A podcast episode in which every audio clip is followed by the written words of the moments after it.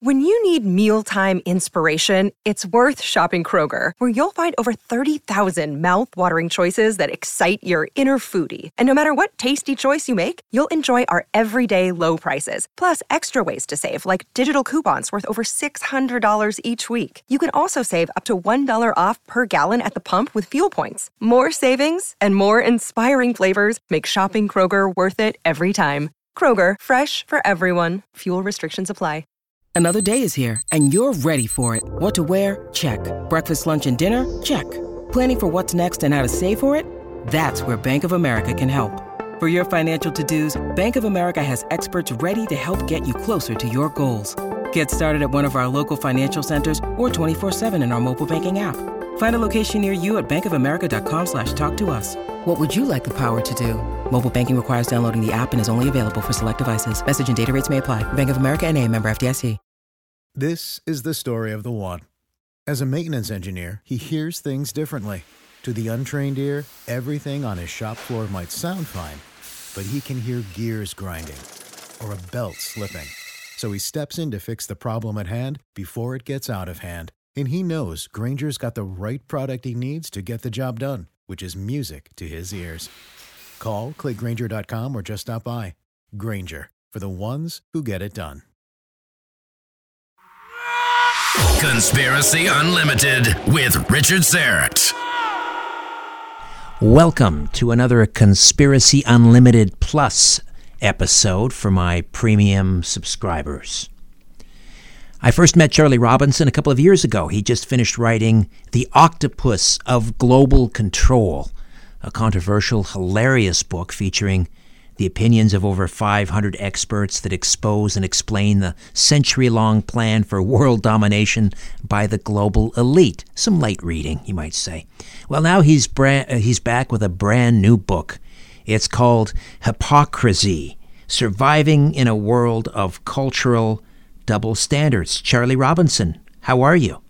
I'm great it's good to be back with you. We uh, we can we yeah we can get into some of that light reading. It's a little it's a little less heavy than the than the octopus was, but uh, you know I feel like the topics are still relevant. They're they're really obviously as important now as they've ever been, given what we've we've gone through in the last eighteen months. And and I tried to frame this book in a way that would. Um, touch on the serious points because there are many, but do it in a way that kind of, you know, lightens the mood a little bit. We have some fun with it. Have some fun laughing at the insanity of it all because as far as I'm concerned, like when I'm trying to process new information, I always did much better with with something like Jon Stewart at the Daily Show when he could take a serious story and deliver it in a way that was a little offbeat and made it kind of fun. I would understand the seriousness of it. I would I would obviously get the humor. It was delivered to me in a way that worked best for me. And so when I've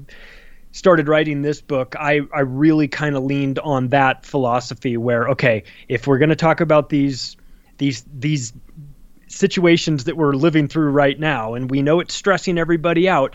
We can do that, but I'd prefer to do it in a light-hearted kind of way so that we, we we have some fun laughing at this absurdity but at the same time try to make sure that people understand and get the the real point of it all which is we are living in a crazy crazy world right now well as i always say you have to laugh otherwise you'd cry yeah. Let me see if I, I, don't know if I'm even actually saying the title right. It's hypocrisy, but it's but it's spelled it, crazy. C R A Z Y. So yeah. you say hypocrisy or hypocrisy. I, have been saying it. I've been saying hypocrisy like the normal way, but when you go to look at it, it's I've replaced Chrissy with crazy, and then put Uncle Jan, uh, Uncle Uncle Sam in a straight jacket and put him in a padded cell on the cover. I That's, thought that that might do. You know, I'm I'm into I'm into the idea of somebody being able to look at the cover of my books and go, "Oh, I get what it's about just by looking at it." So, Controlled Demolition of the American Empire with Jeff Berwick has Building 7 wrapped in a in an American flag as it's going down. I think people can look at that and go, "Oh, okay, I see where you're going." And then they see Uncle Sam in a straitjacket and I think they're going to go, oh yeah, this has been happening for a very long time. And and and and I know that you're a Canadian, so um, the Canadian equivalent of Uncle Sam would be in this straitjacket too. Don't don't I don't want to pretend that it's just America that's lost its mind. No, that's for tr- that's that's so true. You know what I thought of when I saw the book cover? It reminded me of Mad Magazine. Yeah. Who did Yep, the for who, sure? Who did the illustration? And I wanted that. Yeah. I, I kind of wanted that look where it was like, oh, it's disarming. Look at this uh, zany character who's wrapped up, and then they read through it and they go, oh, wait a second. Okay, this is we're talking about some serious things here. There's some there's some real topics here. But yeah, I, I thought that that I thought that the the Uncle Sam the just the idea of of us having to institutionalize the Uncle Sam character is kind of fitting for for the world these days, and I thought that that would be a good visual representation of where I wanted to take things with the book. It's it's very stream of consciousness. Um, you you start off with the illusion of freedom, and you go on this rant that goes on for several pages about uh, television Yeah, and and how we are manipulated uh, by television uh, and and dumbed down by television. Talk to me a little bit about what you were Yeah. going at there. Well, that's actually so. I took the the first couple of pages are uh, are uh, is is a uh, an article put out by Caitlin Johnstone. She's an Australian writer who does a really fantastic job. I re- I, I came I've been reading her work for many years now, and I came across this one and I went, oh. This is it. I got. I have. It's a combination of of Caitlin Johnstone's uh, work that I thought was was brilliant, and also the uh, the beginning like I, I did a podcast a couple of uh, uh, must have been a couple of months ago and the idea behind it was the frank zappa quote that he I don't, I don't know if he's he's well known for this, but but he said the illusion of freedom will continue as long as it's profitable to continue the illusion. At the point where the illusion becomes too expensive to maintain, they will just take down the scenery, they will pull back the curtains, they will move the tables and chairs out of the way, and you will see the brick wall at the back of the theater. So I thought it's kind of a combination of Caitlin Johnstone talking about the television set, creating this illusion.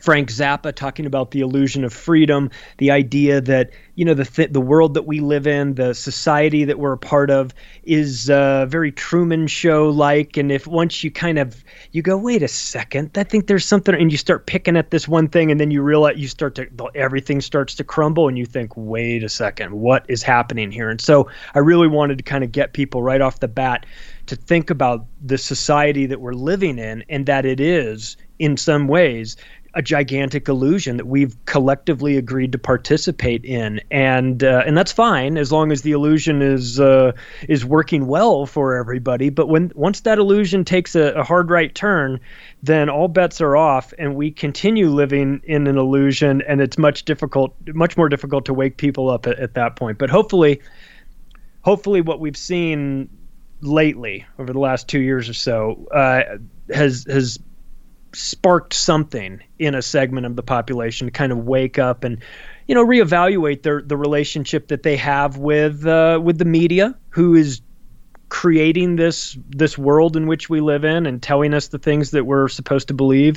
And maybe they'll you know maybe people will reevaluate the relationship that they have with with the media with the government um, with big business, with a, with a lot of institutions that we have deemed to be normal and important in our lives and necessary in our lives, maybe after going through all this, we'll say, okay, well, I, I'm going to have to revisit the social contract that I've signed with the mainstream media hmm. because in my version of it, you guys are supposed to report the truth about what you see, and you haven't been doing that for a very long time. So I feel like my social contract with you has been null and nullified due to the fraud on their end of things and and I choose to renegotiate the terms of my existence and, and participation within these um, within these aspects of our society so that's kind of um, that's where the the introduction starts off, kind of getting people comfortable with the idea that some of this um, life that we're living is illusory, and uh, but figuring out exactly where that line is is is I think a little bit more difficult to do. Getting back to that Frank Zappa quote, you know, the illusion of freedom and tearing back the curtain, and eventually all that's left is the brick wall. Well, I would say for the last 18 months, I'm seeing a whole lot of brick wall. I think that illusion is dead and gone, wouldn't you say? Yeah. Yeah, yeah, it really is. I mean, there's still a lot of there's still some people that are in the front row, you know, waiting for the next act to come out and they're they're ready. And I'm and I'm at the back of the theater saying, I've been telling you, look, these people, they they, they don't want what you want. The media, the pharmaceutical industry, they they have a different agenda. They they want different things than what we want. This illusion that we have the freedom to to do all kinds of things, the freedom to come and go, the freedom to uh, participate or not participate in a medical experiment without the risk of losing your job. I mean, there's a lot of a lot, and, and you can fall on either side of that uh, of where what you want to do with these choices. But the idea that that we have this freedom has been proven to us as as an illusion, uh, and and and that I think is is very what's very alarming for a lot of people. But um, it's frustrating for us that have had our eyes open for a while because we've been screaming this only to be told you're conspiracy theorists you're you're imagining this. Oh oh you and your with your ideas. What did you learn that from alex jones? Did you see, read that on the internet? Yeah maybe maybe i did all those things. But it still doesn't change the fact that what we're seeing is a is a a removal of our freedoms en mass and and and to cheerleading and enthusi- enthusiastic applause from the the from a lot of a segment of the population. And so it's it's frustrating to me that more people don't recognize it. But but that gets me kind of back to the the the idea that David Icke has talked about the totalitarian tiptoe, you know, where you don't go from A to Z all at once. You go from A to B and B to C and C to D. And when you do make these small incremental moves, uh, a lot of society doesn't doesn't notice that. But but when you have what we've gone through over the last, you know, the pandemic situation, those moves happened uh, much more rapidly than than they probably wanted, and as a result because that movement was so rapid, I think it I think a lot of people out of the corner of their eye noticed it and went, "Wait a second. What's going on? You know, everything's changing a little too fast here." And yeah, there's a virus and yeah, we know that everyone might die, right? There's that whole narrative, but it's like, well, if we can move past the fear for a second, it seems like you guys are rekeying society changing the locks and rekeying this whole society and nobody's given us a key to get in. So it's it's an important time as much as it is you know a, a you know a pivotal time for us as far as you know virus and pharmaceutical and everything more than anything it's it's it's a it's a very uh, important time for us with regard to our personal liberties that are being stripped away from us under the under the guise of protecting us from something. And and and, and that that to me I think has been the the most uh, alarming component of this whole thing. Well, the pandemic itself is is bad enough. Not the pandemic itself. It's not. I mean, to me, a pandemic is you're stacking bodies like cordwood and putting them in temporary morgues, like the you know the community hockey rink. Where, yeah. I mean, that, that that's a pandemic. So whatever this is, and obviously people are getting sick, and some people are dying, vulnerable people. Um, the overreach uh, that that is is bad enough. But in the space of these 18 months, we've also had potentially, you know, a stolen election. Mm-hmm. Uh, we had race riots. Uh, we had the, um, the, the rise of wokeism. Uh, I mean, I know it's that's been kind of bubbling under the surface for, for many years, uh, but it's now out in, in full display and there's now there's a nastiness and an aggressiveness that's manifested in a cancel culture. All the culmination of all these things happening at almost the same time. Uh, what what are your thoughts on on that? Well it's an interesting uh, it's interesting because they've taken the so the average person that doesn't really have a ton going on in their lives maybe knows that subconsciously they're forced into their homes. They're probably, I'd say the most majority of people said, well, you know what? I'm a good person. I'll do what I can. You know, I'm going to do what I can to help out. I don't know. I'm not a doctor. I'm not an epidemiologist. I'm not a, a nurse or whatever. I can't help that way, but I can I can flatten the curve. I can stay in my home. It's not you know too much skin off my back. I'll just do it to be part of the team, and I'll I'll do what's right. I get that. I think that there's a large segment of the population that are just trying to be good people. and I and I love that, and I'm I'm a good person too, so I want all those things, but it's taken on. What's happened now is that it's it's now given a lot of these people that don't have much going on in their life a, a purpose. They've been deputized by Fauci, by the CDC, and, and, they've been weaponized too, as well. It's weaponized morons running around calling the police on you if you have too many cars in your parking lot on Thanksgiving. Maybe there's a super spreader event happening, or you know. So there's we we've we've taken this this idea of uh, you know we're all in this together and and and and weaponized it where we're all in this together unless I catch you doing something you're not supposed to be doing, and then I'm going to call the police on you. And then we've seen what's happened with, uh, you know, the gaslighting in America has been at astronomical levels where you have a, a, a reporter from CNN with a straight face standing there in Minneapolis with a burning warehouse over his left shoulder and a microphone in his hand, looking directly into the camera and talking about mostly peaceful protests. And we're all looking at each other going, what is he talking about? And so there's this tremendous frustration, I think, with the with the with the with the normal person out there, the average person that says, "Listen, I, I the media is lying to me, the government is lying to me, Anthony Fauci is lying to me." I now have my neighbors sticking their nose in my business. When I go to the grocery store, the person at the grocery store is now concerned about whether or not I have taken a medical, an experimental medical procedure about whether or not they're going to let me in the store because of that. The police have decided that if I'm not wearing a mask on my face, a mask that comes out of a box that on the side of the box says this mask does not prevent the transmission of the coronavirus. That they will attack you physically, maybe even physically attack you on camera, beating you senseless because it's about your health. Now, regular, normal people with common sense see this and they go, "Whoa, this is not about science. This is about compliance. This is this is about something else." And if it's a and if it's not about science and it's not about the virus, then what is really going on? And so the downside to these globalist maniacs that have concocted this plan, the World Economic Forum and all that, is yes, they have this plan and they are unfurling this on all of us collectively.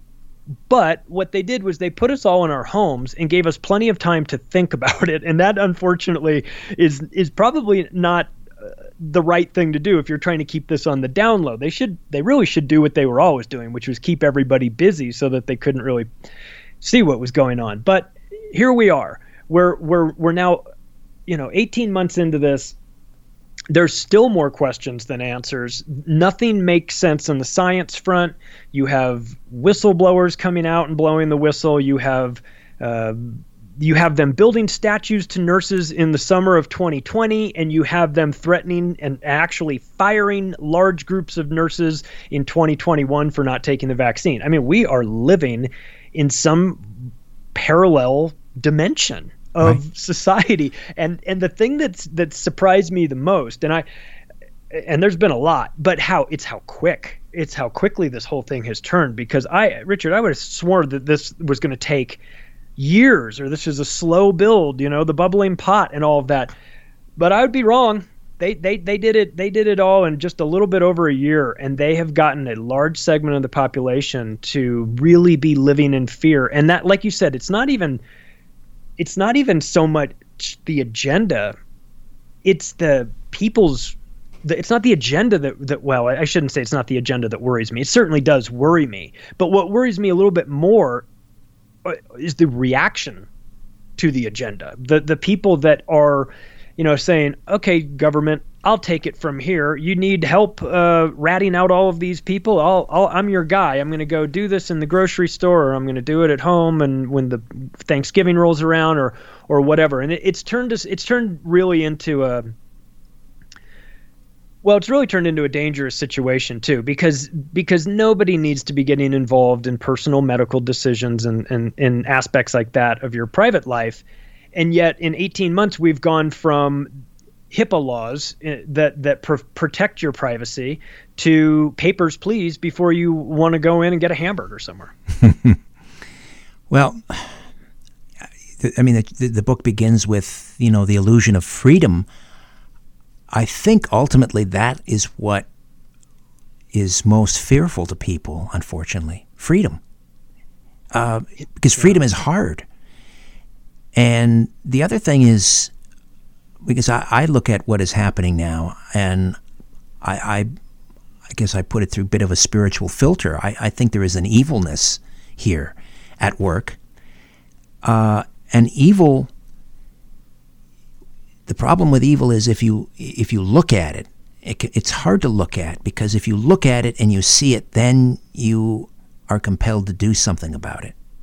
So this fear of freedom and this fear of having to confront evil, I think, is maybe what is is leading to this compliance and and paralysis. Maybe I don't know. Yeah, it's an interesting concept to be terrified of your freedom, but but we hear this over and over again. You know, we hear this about people that have done forty years in prison, and they're coming up on their their release date, and they're scared because they don't know that they don't know that world. They know this world. They've been there for you know, or or uh, Yeonmi Park t- speaking about North Korea, talking about leaving uh, leaving North Korea, and what was the you know what was the most terrifying part of it for her? She, the, the the idea that I might have have freedom. It's like you want it, but when you get it then you have a responsibility of upholding this freedom. And that's a that's a burden that i'm not sure a lot of people are willing to take on. Maybe they don't feel like they're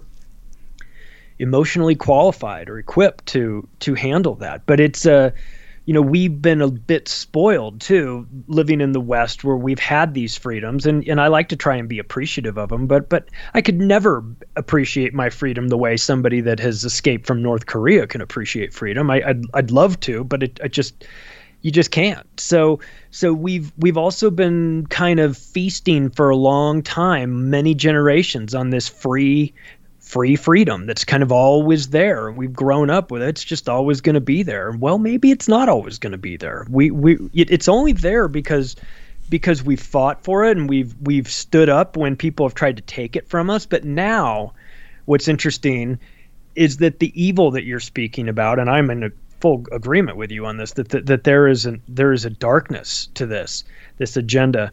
Um, you know, these people are rolling it out in a very devious way. They're using the cover of science as this protective shield to you know to to take all of the arrows from the outrageous conspiracy theorists out there right that are that are looking to get to the bottom of this and they've just held that they've held that science shield up there and said, trust the trust the even Fauci. You know, any attacks on science is an attack on me, or any attack on me is an attack on science. Well, that's not true at all.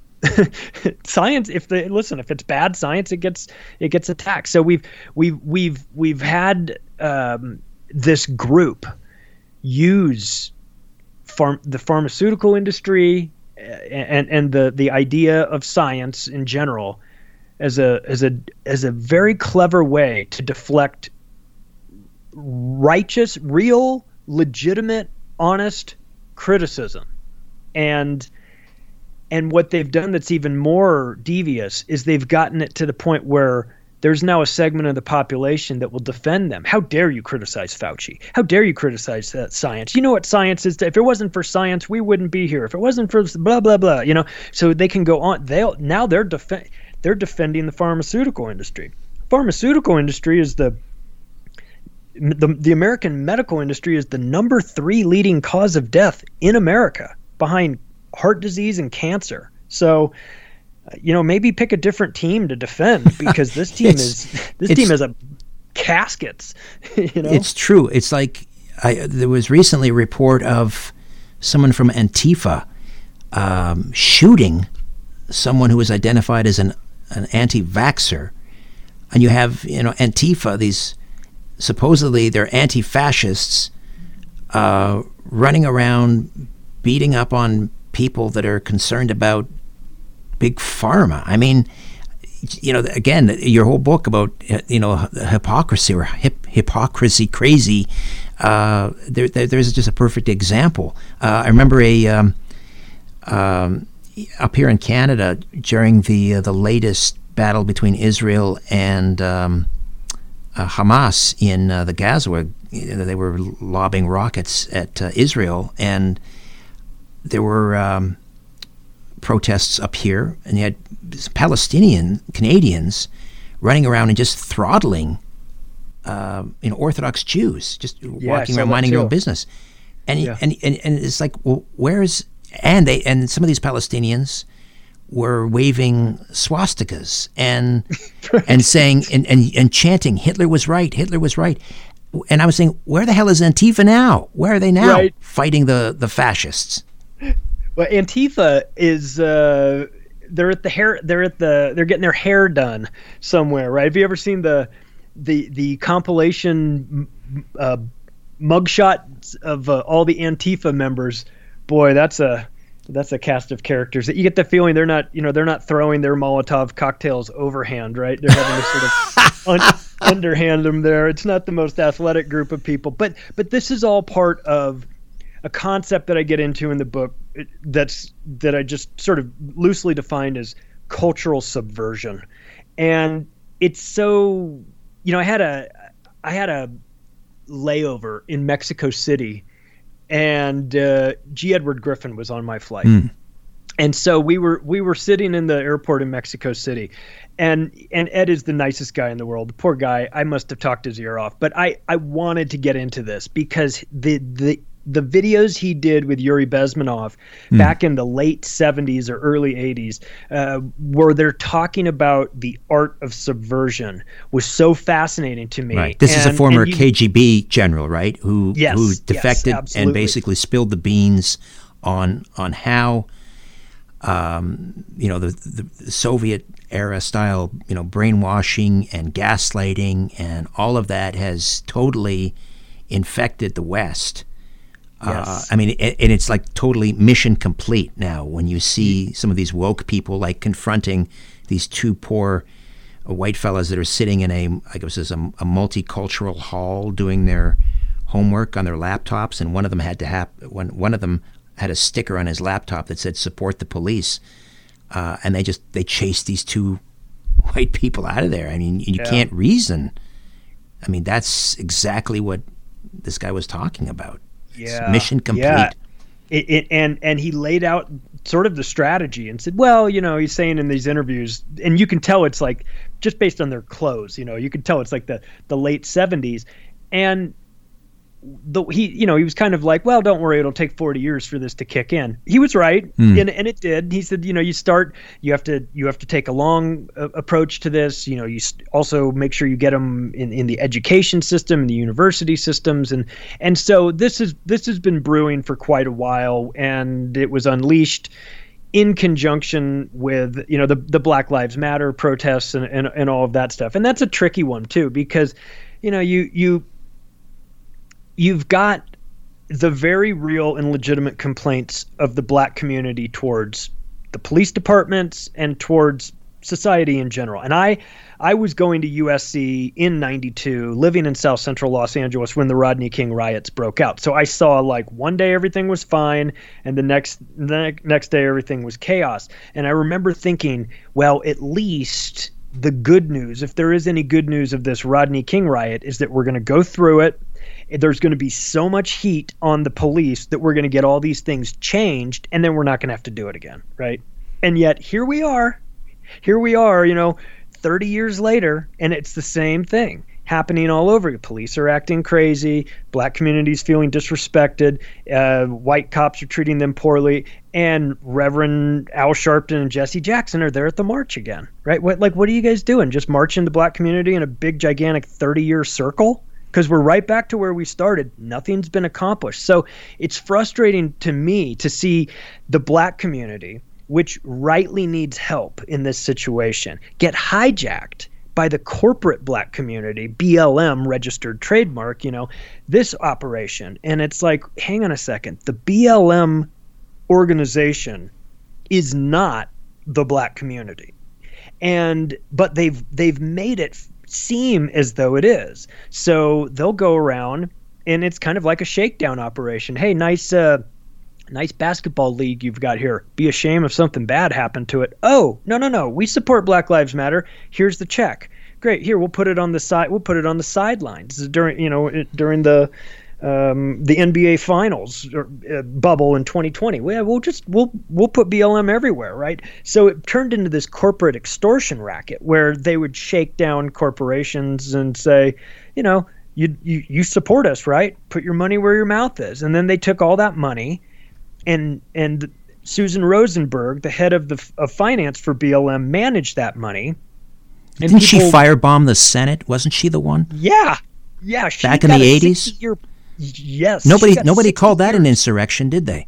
No, they didn't call that an insurrection. They didn't call her a terrorist. So it's funny because in the summer of 2020, everybody's a potential terrorist except for the person at BLM who's a literal convicted terrorist who did 60 years in well was sentenced to 60 years would still rightly be in a prison cell if Bill Clinton hadn't pardoned her on his way out of office. And now now she's the what fourth in command, third in command of BLM and this and, and they're lighting buildings on fire everywhere saying mostly peaceful protest and you've right. got a CFO who is a convicted terrorist and we're racist. Yeah, many of them black businesses, black owned businesses.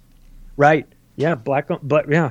So we're we're in a we're in a like so you know, I want the black community to do well. I think that they they were rightly angry about this about what, what had been happening in their community. They should have been up in arms when Tamir Rice was killed. A 15 year old boy shot in the back two seconds after the police show up on the scene on video. Like that, if that doesn't get you out on the streets, really what will? But, but the George Floyd component to this always felt forced. I mean, yes, it was on video and yes, it was egregious and insane but it got weaponized in a way that seemed a little bit unnatural. It just seemed like the media well, was doing their thing. The, I'm trying to remember that sheriff that was on the um, on, on doing the rounds. All he was a former sheriff of. I'm um, trying. Was it?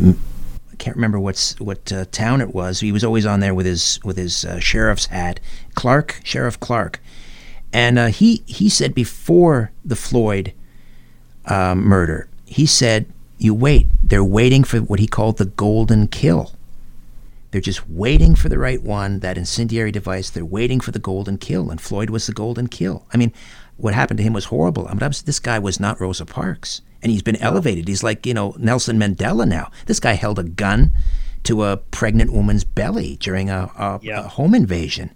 And nobody deserves to die that way, obviously. But no. but again, he's he's being, um, you know, they're tearing down statues all over the place. Up here in Canada, they stored they they tore down the um, the statue of a guy by the name of Egerton Ryerson, who designed or was kind of the architect of the public education system up here in the early 19th century. And uh, I mean, he was one of the progressives. He was he was when progressive was a kind of a force for good. Mm-hmm. Uh, they're tearing down statues of people they don't even understand. These were abolitionists. Um, but you know, if he did one wrong, well, he didn't want, he didn't abolish it quick enough, slavery. You know, right. but and then they were at the same time they're erecting statues to um, Floyd, George Floyd. You know, and but they're willing to forgive the fact that he held a gun to a pregnant woman's belly during a home invasion. Like, yeah, it it seems to me like they're they're willing to elevate flawed characters in the black community. They did the same thing with Rodney King. Now, I, I Rodney King was driving 100 miles an hour, and he was like six foot five, 250 pounds. He was a big guy. I'm not saying he deserved it to be hit by those police in any way, shape, or form. I'm not saying that at all. He had a very long criminal past. He had a criminal past after that. They they took a guy and made him a sympath- sympathetic character but once you got below the the video you know once you just got a little bit past the video you went yeah but he's got a lot of you know they made him rosa tried to make him rosa parks as well. And then he said can't we all get along? And it was a it was a great moment and everything. And i felt like he meant it. And he, and he was probably you know a, a, guy that you know he's just a guy that had trouble in his past but they elevated him. And then everyone goes yeah but how am i going to tell my kids to be just like rodney king? Or how am i going to tell my kids to be just like george floyd? You can't. You know so it's like you know, so wh- while they're doing this, this is the cr- craziest part of it. We all notice this. It's as they're elevating these flawed characters, the George Floyds of the world, and we're seeing him, you know, 10 times a day on our nightly news, they are simultaneously taking the black faces off of the packaging of food. Aunt Jemima, Uncle Ben's, all Yeah. this are saying, well, that's racist. It's racist to be. It's racist to be on the box. No, it'd be racist if everybody on the box was white. But now we've got some black faces on there. You want to take them off? Aren't we going backwards here? So I point that out a little bit in the book how how some of this stuff just doesn't even make any sense when you when you dig just below the surface and and and it's it's almost as you know it's just it's a devious form of of trying to manipulate history and these are the people that that that benefit from manipulating history the the the the people in positions of power in government like what you, you're seeing in Canada the taking down of, of statues. We get we're getting that here in the United States. We're getting the uh, anybody that was involved in the Civil War whether they were on the good good guys or bad guys however you want to define that those statues have got to go you know? So Yeah. so Unless you're Senator a- Robert Byrd, you right. Yeah. Oh yeah. Because he's a Democrat. he's a Democrat. Never mind that he was the Grand Wizard. But but listen, he was the grand wizard. I mean, at least he was the top, right? Yeah. That's how they, they they look at it. Hillary Clinton's talking about what a great guy Robert Byrd was, and Joe Biden saying he's extremely influential in my in in my career. Okay, well, we, that makes a lot of sense, you know. So so it's it's a it's kind of a backwards a backwards time, and and yet if you calmly and rationally and logically explain this to somebody, if you can get them to calm down, then they'll see it too. But there's something about the hypnotic flicker of that television set that just puts people. I mean, I know that there's a scientific component to it to, that puts people in a, a, a different brave way, brainwave uh, state, but but there's something about that information. Maybe it's because the guy's sitting in a million dollar set with a three thousand dollar suit on or something. Something about that information appears to be more real to the average person than the information that may come from your podcast or my podcast. Though though our information isn't uh, we we're not coming at this with some agenda except the truth, I suppose, but but our information is essentially unbiased and yet it will get you know passed over for something that comes from the mainstream media because it's you know the shiny packaging of it all. All right. Well, let's see if we can get totally canceled here. Um, All luckily, right. Luckily, this is luck- going already. luckily that we don't post this to uh, YouTube, but so we might be safe. I don't know, but um, y- you uh, you list the fifty six different genders. Oh gosh. Uh, yeah. in, I didn't know there were 56. I, I could N- name nobody did. I could name maybe 10 uh, if I was hard pressed. Um, and you and and in alphabetical order, uh, no less. Yeah. And you know, it goes without saying. Obviously, people that have some gender confusion uh, are totally worthy of our sympathy and, and our empathy, and they should be cared for and nurtured and supported. Uh, but when we get into like 56 different, you know, uh, pangender and cisgender male and and FTM, which I have no idea what that is, and Nobody does. uh, th- Two then spirit. It, yeah, it starts to sound like a Monty Python sketch. Yeah. yes, it does. It is. It, it, I'm I'm with you hundred percent because I'm I grew up in Palm Springs, California. Huge gay community. S- aside from San Francisco, I think uh, Palm Springs and Laguna Beach, on a percentage basis, two of the biggest gay communities in the in, in at least in the United States. So I grew up around that, and it wasn't um, so it wasn't taboo or unusual for me. That's not what this is. This isn't homosexuality or anything like that. That's that's not what the, this and this isn't. You know, there's there are people that are transgendered that have been born with multiple sets of of of organs and and I can't even begin to put myself in their shoes or imagine the sort of confusion the anxiety of of everyday life and then you factor in high school and that it's got to be un, unbearable. And and that's not I'm not directing any of my uh, mockery at those people at all much like you said. That they they're not they're not the ones doing this.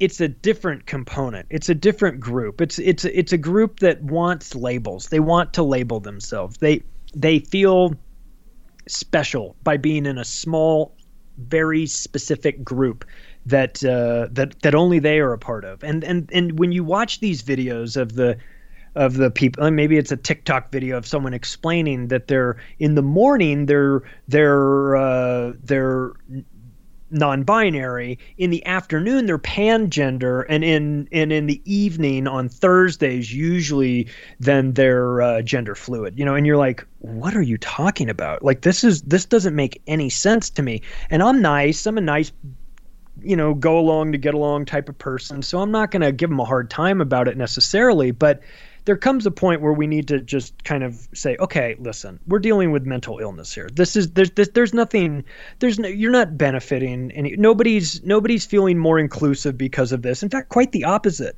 This is excluding more people. The more you create another gender, you're excluding more and more people. And and so it's not about you know now there's a hundred plus genders that have been brought up and none of them they don't make sense. The the the, the li- this list that i put in the book is the list um, from for, that was put in facebook. And facebook said we're using all of these genders and they don't make sense. You know that one of them is transgender male and the next one is transgender man.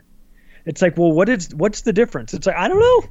Nobody knows. Transmasculine? there's transmasculine? yeah transmasculine as well. So transmasculine. This podcast is sponsored by Cloud Optimizer. As a business owner or IT manager, are your cloud investment costs going up and you don't know why? It's time for Cloud Optimizer. As you migrate your business to the cloud, what you're spending and why you're spending it can get a little hazy. But Cloud Optimizer clears up the mystery and puts the cloud to work for you. Cloud Optimizer starts by analyzing usage patterns, right sizing resources, leveraging discounts you may not be aware of, implementing automation, and much more. And by reducing unnecessary expenses and maximizing performance, Cloud Optimizer guarantees you a savings of five times what you spend for their service. As you utilize cloud based services more and more, you don't have to lose sight or control of your spend. You can stay agile, streamline your costs, and optimize your performance, plus save significant money with Cloud Optimizer. Make the cloud work for you with Cloud Optimizer. Get a free assessment and find out how much you can save by going to cloudoptimizer.com. Go to cloudoptimizer.com for your free assessment. That's cloudoptimizer.com. You know, um, the irony here is, and you mentioned, you know, uh, growing up in certain communities where there was, uh, you know, a, a big a population of, of gay people. Uh, really, what this is is um, it's it's it's really an attack on, in some ways, on women because they're trying to erase women, but it's also attack on, on the gay community. And I'll, um, here's my thinking. We have a bill up here, or it's now a law, it's Bill C 16, and it was to outlaw conversion therapy. Now, when, when, when I say conversion therapy, I'm not talking about you know, some Baptist minister holding down a homosexual in a church basement, you know, and performing some kind of an exorcism and, and trying to scare him straight. We're talking about um, counseling someone. It's now against the law to counsel someone, even for a parent, to take their own child who has some gender confusion and have them counseled, even when there is an underlying depression. You can't even treat the depression because that's considered conversion therapy. And many children have, not many, but children that have kind of this gender confusion is is not uh, it's not that uncommon. It's not abnormal. But you know, in 95% of the cases, they just grow out of it. You know, we, tomboys, and and next time yeah. you see the tomboy, she's in college and she's wearing beautiful dresses and she loves her femininity. They grow out of it. But in the in the in the in the cases where they don't, they often end up being gay. So you know the the the uh, the the, uh, the young boy that feels feminine and feels like you know he's maybe a, a girl, and then later is attracted to other men. He's he would have been gay, but now now they want to they want to put that child on hormone blockers mm-hmm. and you know reassignment surgery and all of this. It's like they're not only are they trying to erase women, you know, people who have cervixes, uh, people who menstruate, now they're now they're going after homosexuals. And I and, and, and I think the gay the gay community um, that's a horrible term. I mean, they're individuals, but right. they are starting to wake up to this. Every um, every week on my daily afternoon show, uh, we do a segment on radical gender ideology, and I, and I have a, this group of uh, uh, they're feminists. Some of them are lesbians. Uh, I never thought that I would find you know allies in in what I would usually consider to be kind of the radical feminist group, but but here we are now coming together because there is this external threat from this radical, uh, you know, unscientific transgender activists, many of whom are not even transgendered. Well, and you also have the problem up in in uh, of in Canada of the Jessica Yaniv. Is that her, his her name? The person that would go to the yes the the yeah having the waxing uh, performed. I mean that is that's not doing anybody any any favor. So I can actually understand why the the radical uh, lesbian groups that you said you thought might not be allies. I mean they see this too. They see this. It's rightfully. Uh, concerning to them is what it should be yes. at least because it this is this is you know these people are are ruining what the gay community has built over all these years and i've got a, a, good friend who's who's a, a gay guy who who does a podcast, and he he talks about this.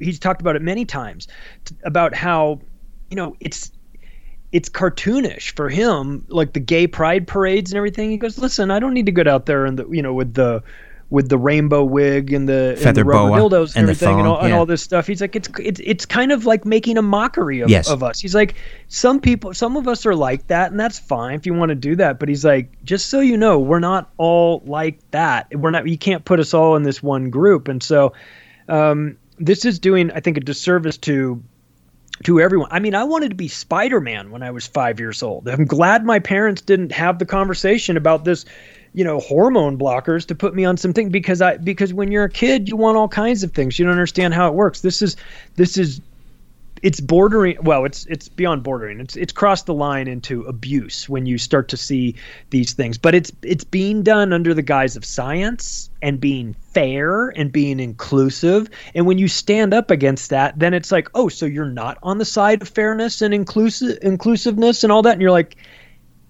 that, no you're loading the question no i'm i'm i'm in favor of inclusiveness but that's not what this is this is this is insanity This is feeding del- feeding This- into this- other people's delusions. Yeah, and for and, sure. You know, if you talk to, you're not supposed to do that with someone who has a mental illness. You don't feed into their delusion. If someone wants to have a healthy limb removed because that would make them feel more whole, and people have that delusion, Yeah. you don't feed into that. If someone is anorexic, because when they look in the, they have body dysmorphia, and they look into a mirror and they see a fat person, and and they say, "I'm not going to eat." You don't feed into that delusion. That's fatal. Yeah. We've and we've collectively as a society we've been feeding that delusion. And and and this is what we're getting. We're getting a, a whole generation of kids that are very confused. And look, it's tough to be a kid in ju- just in, in the best of circumstances. You throw in COVID, you throw in video games, you, you throw in 24/7 cell phones and iPads in everybody's faces and then uh, TikTok videos and everything's online and you have no privacy anymore that's a that'll do a number on your brain. So so we're in a we're already in a hypersensitive society and and and and I think that these people I don't know who they think they're helping with the let's get these kids on puberty blockers immediately. Well, why don't we err on the side of caution? Why don't we see how these things play out? Listen, if you want to do the puberty blockers and the kids 18 years old or you know an adult then then go down that path. I'm not saying it's not my business is, is I guess is my point. But when we are talking about children and we're having adults that have their own agenda making decisions and and imposing that onto children it might even be their own parents you know trying to be as woke as possible you know and and and, and feed into it and get social credit points from their friends on facebook for this. But you know this is this is very dangerous. And and it's even it's gotten so far it's gotten like r- ridiculous legally too because what we've seen here in, in america i got to read this this is a the, the house rules package for the 117th congress. They they come out with these these new rules every time they they start a new session of Congress here. And in this newest session, they have now introduced a term, a, a, set of words that are now banned. You are not allowed to say this in the Senate here in in in, in the House and, and Senate of, of the United States. And the words are not the words that you might think they are. They're not MFer and stuff like that, which you probably weren't allowed to say anyway. No, no, no. The words you're not allowed to say in Congress father, mother, son, daughter, brother, sister, aunt, uncle, niece, husband, wife, father in law. You get it? I mean, mm-hmm. there's 40 of these terms on this list, and it all refers to the family. It mm-hmm. all refers to the, the way in which you refer to people in your family. And so for the unhinged conspiracy theorist out there in all of us, we can look at this and rightly start to wonder are they trying to destroy the family? Like, are they trying to destroy the words in which you use to describe your family? I mean, that's straight out of 1984. I've got some big problems with this. Well, but it's straight out of Karl Marx, right? That was well, the yeah. objective. You destroy God, uh, and then yep. you destroy the family because you can only have the state. No wonder Uncle Sam is in a straitjacket on the uh, the cover of Hypocrazy. surviving in a world of cultural double standards. So, just a few minutes left, Charlie. I always, I should always allot more time to the solutions than I do. Uh, and, and, and also we got we, we went down kind of a dark corridor there, but it's a very funny book as well. Uh, it's a lot of laughs in there. But let's talk about solutions. How do we get out from under this morass, or is it too late? Well, no, it's not too late. the the, fir- the first thing we need to do is recognize and get very honest about what what we're experiencing here.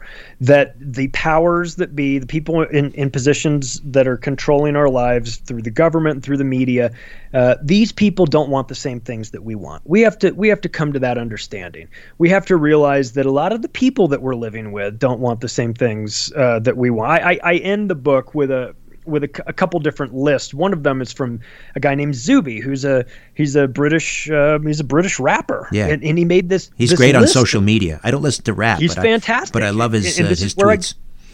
I, his his his one tweet that went crazy viral. Um, a couple of months ago called 20 Things I've Learned or Had Confirmed About Humanity During the Pandemic. I put all 20 of them in there. And one of the things that he said was most people would rather be in the majority than be right. And I thought, whoa, mm. that is very important. That's a deep comment right there because that's true. We need to we need to change that. So so right. part of you know part of the solutions that we we need to incorporate. We need we need to get honest with our relationship with with the media our relationship with the pharmaceutical industry, and we need to acknowledge that that we're in an abusive relationship with with all of these uh, institutions out there, especially the government, but but not limited to them. And we've got to start talking to one another. We have a whole lot more in common than we do uh, points uh, opposed. So so talk to the people around you. Talk to your friends and family. If you are somebody who likes content like this and you uh, probably are if you're listening to to this podcast you you want to share the information with people close to you but you find that they're a bit you know maybe a bit hesitant. I have learned through trial and error mostly error that the the the worst way to do that is to just unload verbally on another person. Say hey would you like come here i want to tell you about what's really going on out here. And and you just go off on some some rant that doesn't work. I've done that. It doesn't work. But if you can engage with people, if you want to start to talk about what what you're seeing or what what people are experiencing, do something real easy. Just start asking these people questions. Hey, what do you think of this? Hey, what do you make of this this uh, idea of mask mandates? What do you what do you make of the idea of these? What do you think of these NBA stars that are all saying no, they're not going to take it, and they're wow, what do you?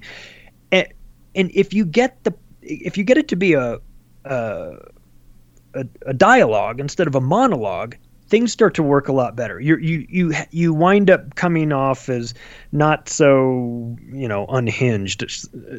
You if you can get them talking about because the the the truth of the situation is that a lot of people out there have not taken the time to really think about what they're living through.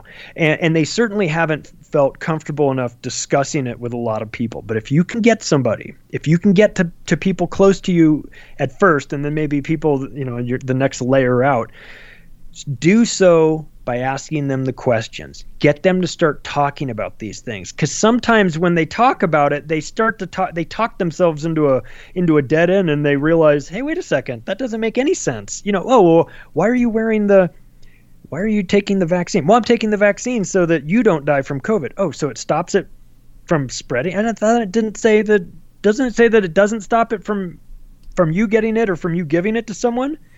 Yeah. Oh. Okay, well, you're pre- how are you preventing me from getting it again? If it, if it doesn't stop you from giving it or getting it? And they go well well the reason why i'm doing it is be i don't know why i'm doing it you know so you can start to kind of work this out with them. I've i've done it. I've seen it with my own eyes. I've said keep going keep going you're almost there you're and then you get them to realize hey listen the things that you're being told don't necessarily um, you know they, they don't uh, they don't make a whole lot of sense. And I and, and I've also had to kind of explain to people, look, we're there is a step by step chart for the stages, the 10 stages of genocide, which is a big word and a really scary word. We're not going to get into all we're not going to get into that, but but I make sure that I put that list in in the book. I actually put it in there in the beginning and in the end so that people see just exactly how close we are to this. And so I think it's important for people to kind of take a, you know, to re-examine their relationship with the things that they've always been comfortable with, their relationship with the pharmaceutical industry, their relationship with the media, their relationship with the government, and their relationship with their um, with how they their their spirituality you know how they how they view that because that's really important. It's it and it's been under attack in, in the in the last you know well the last couple of decades i would say it's really been under attack. And for many people, that's the place where they get the most strength is, is their connection to their God or their connection to their church family, you know, the people that they know there. They get into that routine. It's a sense of community. And when that's taken away from you, that has a very destabilizing effect. So it's important for people to kind of, you know, look, it's okay to be mad about this stuff. It's okay to feel like you've been had if you're just waking up to what we're we're living through. We've all been had but it's what you do with that information you know wake up and start to make some changes and we can we can do it there it's it's out there the possibilities you know when we get through this we can we we're either going to be a, a, an amazingly strong community or we're going to be fragmented and isolated and feeling really lonely and i certainly hope we get it together because it's not too late to pull this thing out Hypocrazy, surviving in a world of cultural double standards. Charlie, a great pleasure. Thank you. Thank you for having me again. I always appreciate our talks. Charlie Robinson. A new Conspiracy Unlimited with Richard Syrett drops every Monday, Wednesday, and Friday at conspiracyunlimitedpodcast.com. Blow your mind. That is all for now. Oh, and remember to share and give a five star review because we have huge egos and need love. We're like cats, we need. We need constant petting.